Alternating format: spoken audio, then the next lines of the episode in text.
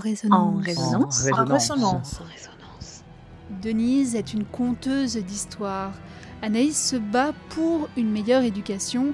Jacques est un passionné de polar. Et Marianne dénonce les injustices sur le web. Chacun, ils nous font entrer dans le monde de la violence, un monde d'une humanité redoutable.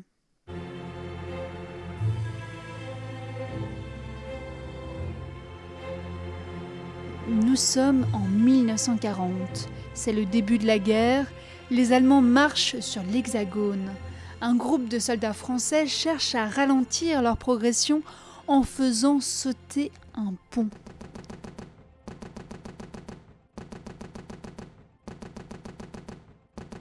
Gabriel arrosait toute la zone. Pour être franc, la précision des tirs laissait beaucoup à désirer. Des balles se perdirent dans les troncs d'arbres, dans les fourrères, euh, quelques-unes assez rares dans l'eau, la plupart dans la terre, à plusieurs dizaines de mètres de la cible. Gabriel s'en rendait compte, tentait de modifier ses trajectoires, mais c'était toujours trop haut, trop bas, ça n'allait jamais où il fallait. Ah, allait hurler Raoul. Fouleur sur la gueule C'est qu'on l'a.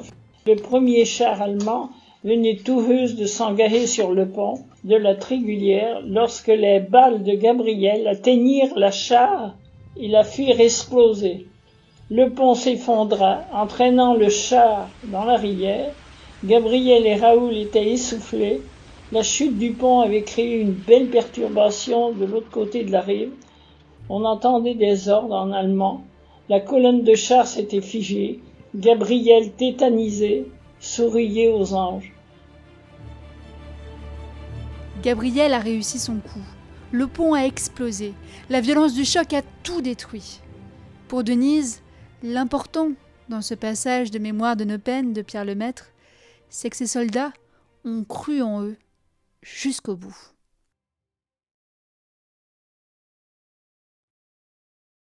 leur volonté à, gagner sur le terrain, cette volonté qui détruit euh, la peur, qui détruit tout, quoi. N'aie pas peur, on dit, c'est que le, le pape Jean-Paul II disait souvent ça, n'aie pas peur.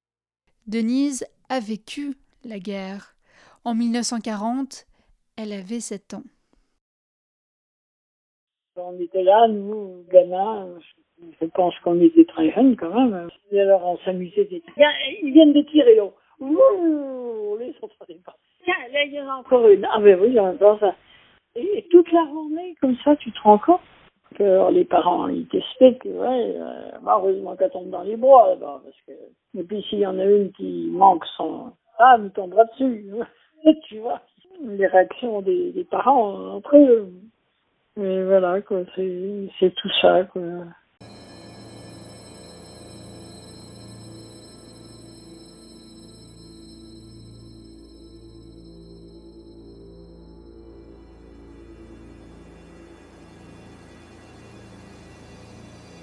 Nous allons maintenant faire un tour par chez Monsieur Twilot, un octogénaire. Sa femme, Lucette, vient de mourir. La police arrive pour acter le décès. A priori, rien de suspect dans cette mort. Et là, le commissaire Adamsberg remarque de la mie de pain par terre. Étrange, dans un appartement aussi propre. Monsieur Twilot incrimine alors le couple de rats, Marie et Tony.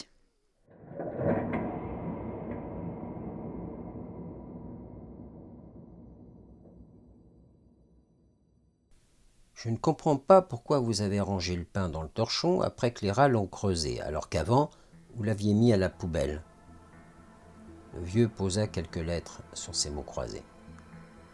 Vous n'êtes pas bien fort aux mots croisés, commissaire. Si j'avais jeté le quignon vide à la poubelle, pensez bien que Lucette aurait compris que Tony et Marie étaient passés. Vous pouviez aller le jeter dehors. La porte grince comme un porc qu'on égorge. Vous ne l'avez pas remarqué? Si. Alors, je l'ai tout bonnement enroulé dans le torchon. Ça m'évite une scène le matin, parce que des scènes, c'est tous les jours, à n'en plus finir. Bon sang, ça fait 50 ans qu'elle maugrait en passant son chiffon partout. Sous mon verre, sous mes pieds, sous mon cul. À croire que j'ai plus le droit de marcher dit m'asseoir. Si vous viviez ça, vous auriez aussi le quignon.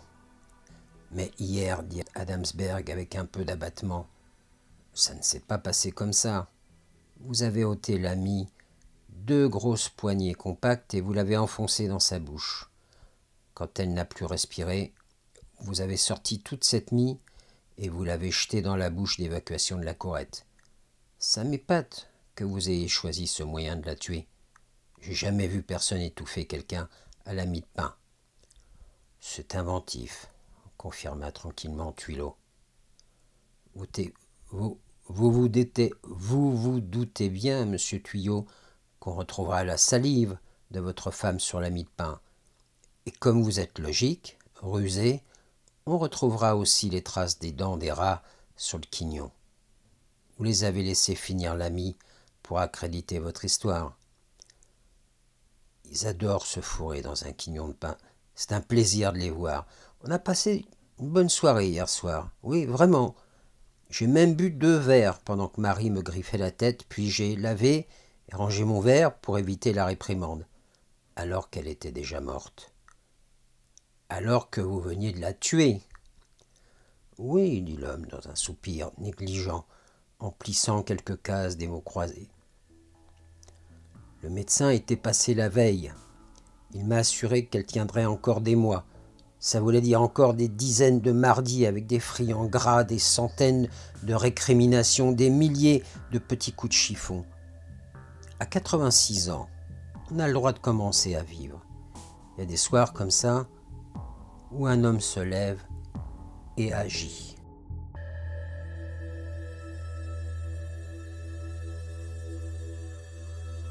Dans cette armée furieuse de Fred Vargas, M. Twillow tue sa femme et on a presque l'impression que c'est normal, que cette violence, elle a grandi année après année et qu'elle justifie le meurtre. M. Twillow est-il un monstre? Ah, c'est effectivement le personnage, parce que c'est un personnage sans histoire, c'est pas un super-héros qu'on peut voir dans, dans beaucoup de séries avec des tas de pouvoirs extraordinaires. Non, c'est monsieur tout le monde. Et puis, il se transforme, euh, lui comme elle d'ailleurs, en, monstre qui, font que l'amour se transforme en haine, puis en, violence. Et c'est dans des petits détails de rien du tout. Et bah, je trouve également que ça se rapporte assez bien euh, au confinement actuel. Il y a combien de tuyaux et combien de lucettes derrière chaque appartement ou chaque maison? Et qui peut se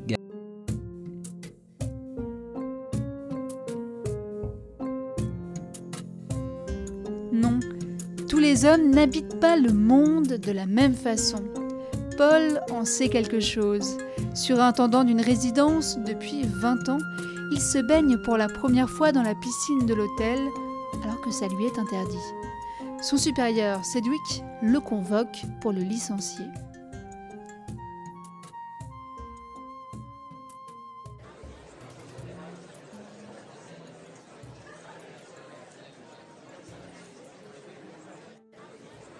Je crois qu'il ne manquait personne. Tous les étages, toutes les portes, les singles, les couples, âges et générations mêlés.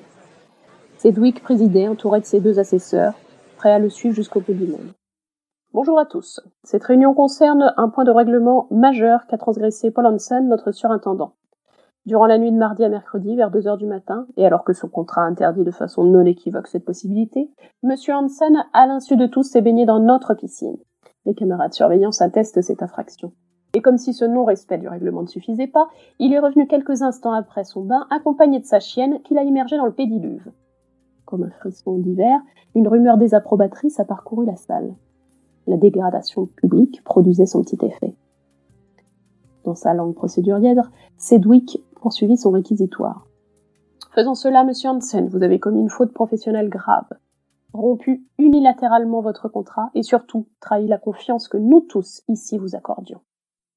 Pour toutes ces raisons, qui contractuellement vous excluent, je demande que soit prononcé ce jour votre licenciement, lequel prendra effet à la fin du mois de septembre. Vous recevrez alors ce qui vous est dû et devrez rendre les clés de votre logement. Que pouvait-on dire ou répondre ou ajouter après avoir entendu une chose pareille? Réquisitoire brodé des plus beaux fils de la mesquinerie. Plus de 20 ans de loyaux services, d'heures de travail démultipliées, Une forme de servage à tous les étages, la vie du jardin, les batailles des eaux, la campagne contre l'hiver, les papiers de bonbons, les soutiens aux malades, les réanimations, les extrêmes onctions, les enterrements, tout cela livré à l'oubli pour un pain de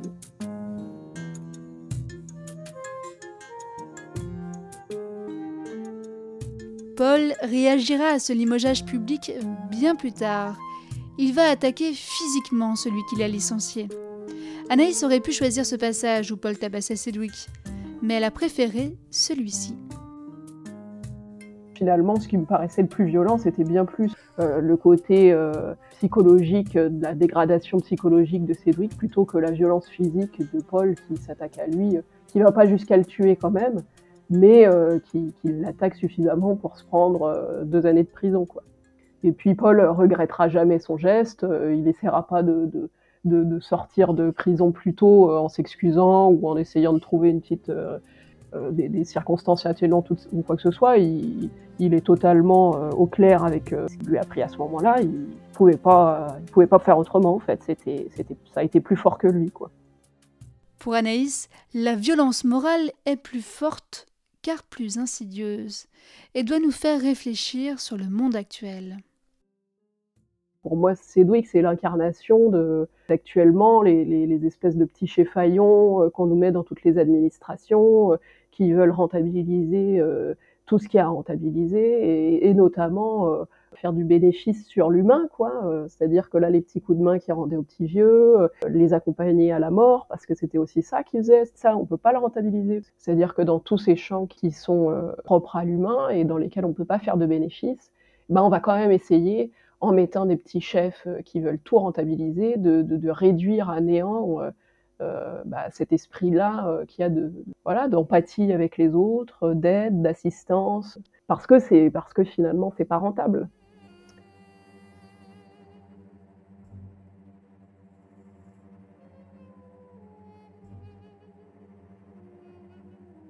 Et si le monde de la violence pouvait aussi être beau? Qui? Des manifestants s'opposent à la destruction du parc Gezi à Istanbul. La répression policière est terrible et sanglante. Anton choisit pile ce moment-là pour débarquer dans la capitale. Il se retrouve en plein heurt avec les policiers. Et là, d'un seul coup, tout est devenu très bruyant et ultra rapide, comme un vol d'oiseaux qui attaque. En vol autour de moi les lèvres d'une vieille femme qui me tiraillait la manche. Une horde de policiers a traversé la rue à toute blinde. Des chemises sanglantes sont passées à tire-d'aile. Des articulations déboîtées voltigeaient en l'air. Des lunettes de plongée vertes remplies de larmes. Le vol d'oiseau me traversait dans un bruissement d'ailes et faillit me renverser. Et soudain, une fille avec une natte blonde et un appareil photo à la main m'a demandé si je pouvais la photographier devant le Starbucks détruit par les flammes. J'ai attrapé l'appareil, la fille a pris la pose, une main sur la hanche, l'autre pointée vers la toile d'araignée de verre brisée. Après la mise au point, j'ai zoomé sur la vitrine défoncée, puis dézoomé, je me suis tournée par l'objectif. J'ai regardé autour de moi les façades démolies, les portes calcinées, les banderoles qui, aux fenêtres, traitaient de tous les noms le Premier ministre du pays. Je suis passée du net au flou. J'ai entendu la fille à la natte me crier quelque chose. J'ai fixé une ruelle où se trouvait un chat qui regardait droit vers l'objectif et jeté l'appareil par terre pour courir vers lui. Mon estomac tournait comme une toupie, et j'ignorais complètement si c'était l'effet de la faim ou de la fureur, mais impossible d'avoir les idées claires, c'était juste Ali qui ne me sortait pas de la tête. Elle avait souvent été dans mes pensées, parfois en permanence, mais à cet instant précis, dans ces rues puant l'acide, il aurait vraiment mieux valu avoir la tête à autre chose. Elle a surgi tout à coup, là face à moi, et s'est contentée de me regarder comme pour retourner le couteau dans la plaie. J'ai fait ce qui avait toujours fonctionné. J'ai décidé de courir jusqu'à ce qu'elle me sorte du cerveau. J'ai parcouru la ville en tous sens en m'éloignant du parc gazier, de la rue Stiklal, des touristes, des mémés et des manifestants. J'ai couru jusqu'au Bosphore dans l'idée de prendre un ferry, mais il ne marchait pas. J'ai franchi le pont de Galatée dans un sens, puis dans l'autre, en passant près des pêcheurs qui traînaient toujours comme si de rien n'était. J'ai trébuché sur les cannes avec lesquelles ils se touchaient, puis, prenant de l'élan, j'ai sauté sur la rambarde du pont. Les hommes se sont mis à crier exactement comme ma mère quand j'étais petit. Ils n'ont rien compris tout comme elle et m'ont fait redescendre. Pendant qu'ils me tiraient vers le bas, je me suis rendu compte que j'avais le visage trempé. J'ai crié en les repoussant et j'ai continué ma route. J'ai couru si longtemps que l'air de mes poumons est ressorti par ma bouche sous forme de morceaux rouges. Et ensuite, je suis montée sur un arbre près du stade de foot. La pelouse était déserte, surmontée de tout le panorama de Fatih avec les mosquées des nuages comme des feuilles de sauge sèches.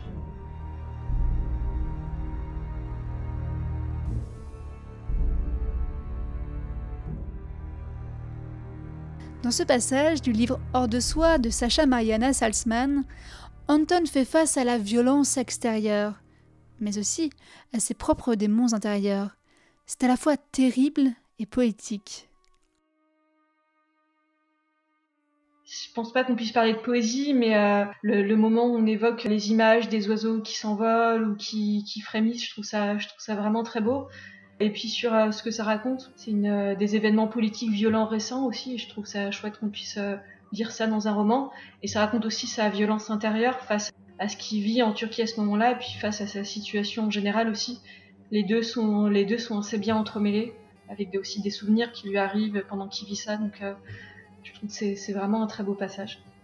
Et le livre entier est lui aussi une histoire de violence et de quête d'identité entremêlées. Ça revient sur l'histoire de leur famille, en fait, une famille euh, originaire de, Russie et d'Ukraine et qui est confrontée à l'exil puisqu'ils quittent la, Russie pour l'Allemagne.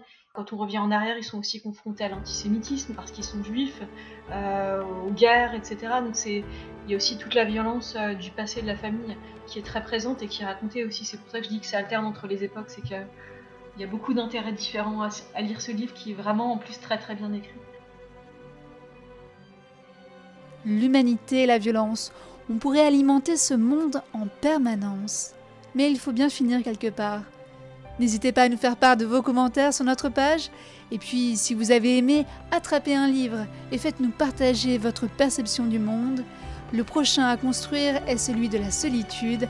Alors prenez vos micros de smartphone, une grande bouffée d'imaginaire et hop, c'est parti.